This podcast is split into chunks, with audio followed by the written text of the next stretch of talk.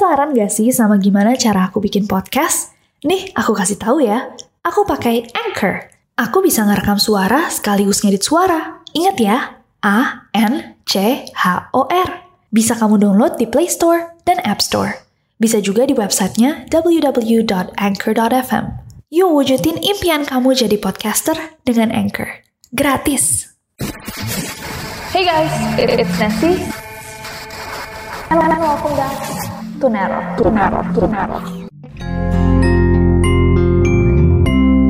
Kini Podcast Network.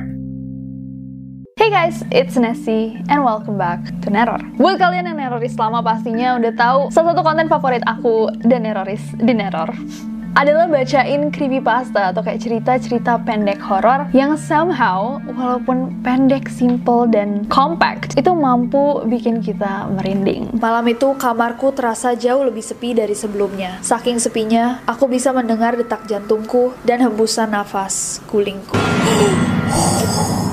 Lihat koleksi di lemariku, kecil dan menggemaskan. Ya, aku memang tidak suka jari orang dewasa, terlalu besar.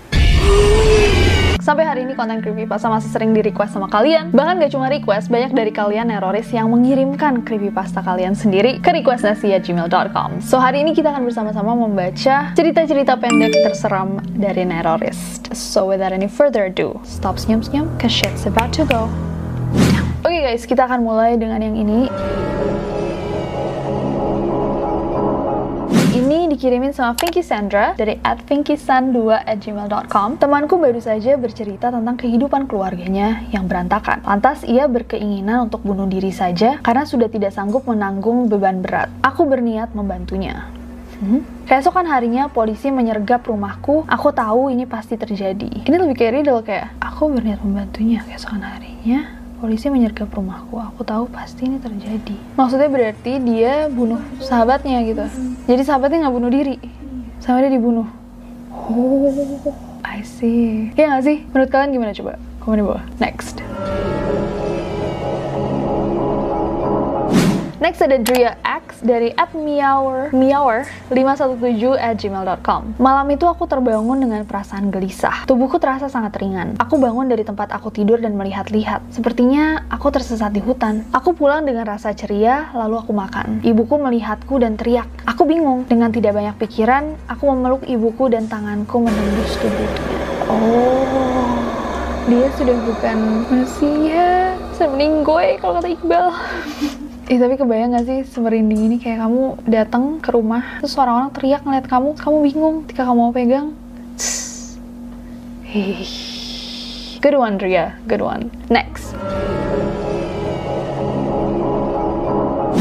Next ini dari Rindy Triana, ini dia tulis di kolom komentar video creepypasta yang sebelumnya. Ibuku menikah lagi dengan ayah tiriku dan aku sangat tidak suka. Aku mengganggunya dengan menjatuhkan kopi, mematikan lampu, memukul-mukul dinding karena aku sangat sayang ibu dan aku tak ingin ibu mati seperti aku.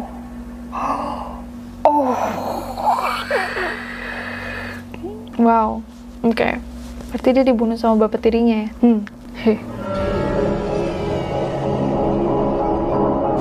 Ada satu lagi nih dari Rindy. Di ulang tahunku yang ke-10, sahabatku memberi segelas minuman. Dia bilang ini adalah hadiah untukku dan syarat agar aku dapat terus bermain dengannya. Ah, sial. Dia tidak main-main dengan ucapannya. Sekarang hanya dia yang dapat melihatku dan aku terjebak dengannya selamanya.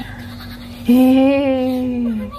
Jadi kasih minuman, kasih racun sama hantu. That's not nice. Pretty good, pretty good. Coba guys, kalian di kolom komentar juga bikin creepypasta kalian sendiri. Next.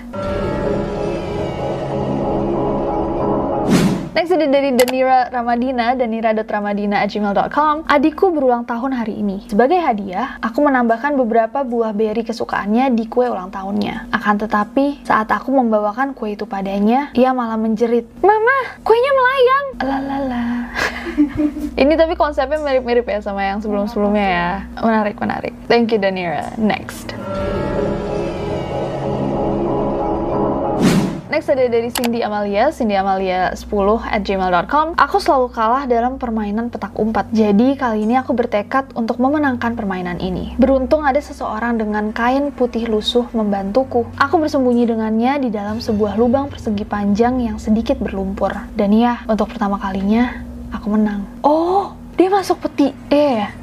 Dia masuk peti, terus dia nggak keluar lagi. Hihihi. Yikes bayangin nggak kayak dari peti ada yang kayak sini sini sini sembunyi sini gitu ternyata itu bukan orang Oh iya guys, aku mau sharing kalau aku bikin podcast ini langsung pakai Anchor loh.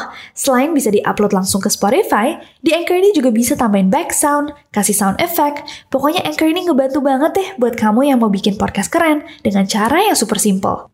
Bahkan kita bisa gunain di smartphone, jadi di mana pun kapan pun kita bisa langsung rekam, edit, terus upload deh. Yuk download Anchor di Play Store dan App Store. It's totally fun and free.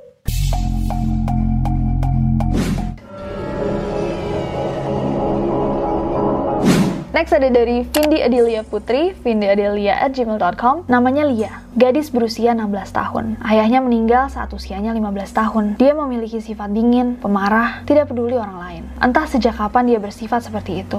Seingatku, dia adalah gadis yang ramah dan ceria. Makin hari sikapnya semakin parah, namun tidak ada yang menolongnya. Bahkan keluarganya sekalipun. Aku merasa dia adalah gadis yang kesepian. Maka malam itu, aku akan membantunya bertemu dengan ayahnya. Oh, Ya ampun, ternyata aku, aku adalah psikopat. Tapi yang paling serem adalah kayak orang-orang yang berpikiran kayak gini tuh dia berpikir dia membantu. Kayak, ya gak sih? Ada orang-orang kayak gini yang merasa dia malah membantu nih kalau dia menyelesaikan masalah. Hmm, hmm. Next.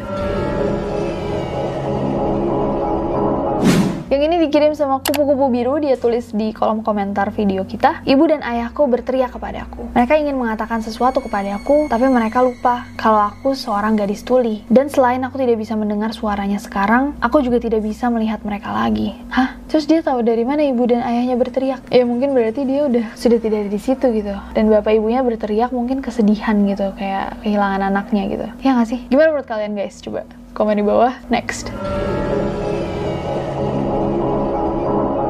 Next ada dari Nazim Umam, nazimumam05 at gmail.com. Hai, aku pemilik sebuah butik. Aku senang karena manekin di butikku baru. Sayangnya pelangganku hilang satu. Pelanggannya lagi mau belanja baik-baik, udah diculik jadiin manekin. Hmm. Next.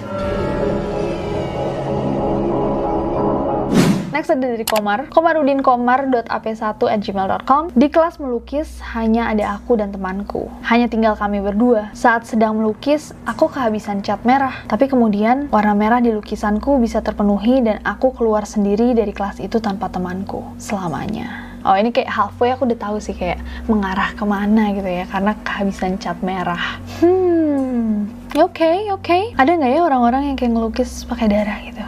Hmm, bau nggak ya? Next.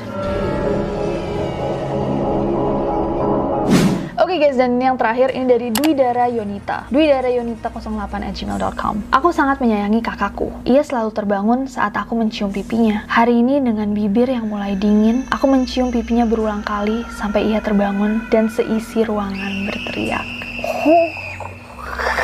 Guys, bayangin ciumnya bibirnya yang udah dingin, udah mulai berubah warna abu-abu. Tapi kayaknya itu nggak seserem kalau misalnya kamu kenal orang ya, bahkan banyak orang yang would love to, ya kan? Kayak punya momen tambahan gitu sama orang-orang yang disayangi ketika udah nggak bisa, death, ya kan? Kematian tuh udah bener-bener kayak final gitu. Hih. Hmm, anyways, aku sekarang mau dengar dari kalian guys. Aku mau tantang kalian untuk tulis creepypasta kalian sendiri di bawah. Komen juga kayak favorit kalian dari yang kita bahas malam ini. Yang mana dan adakah yang aku salah mengerti? Mungkin kalian lebih kayak enggak nih sih itu artinya kayak gini. Kamu ke skip ini. Coba komen di bawah. Dan komen juga di bawah guys ide-ide buat neror-neror selanjutnya. Bye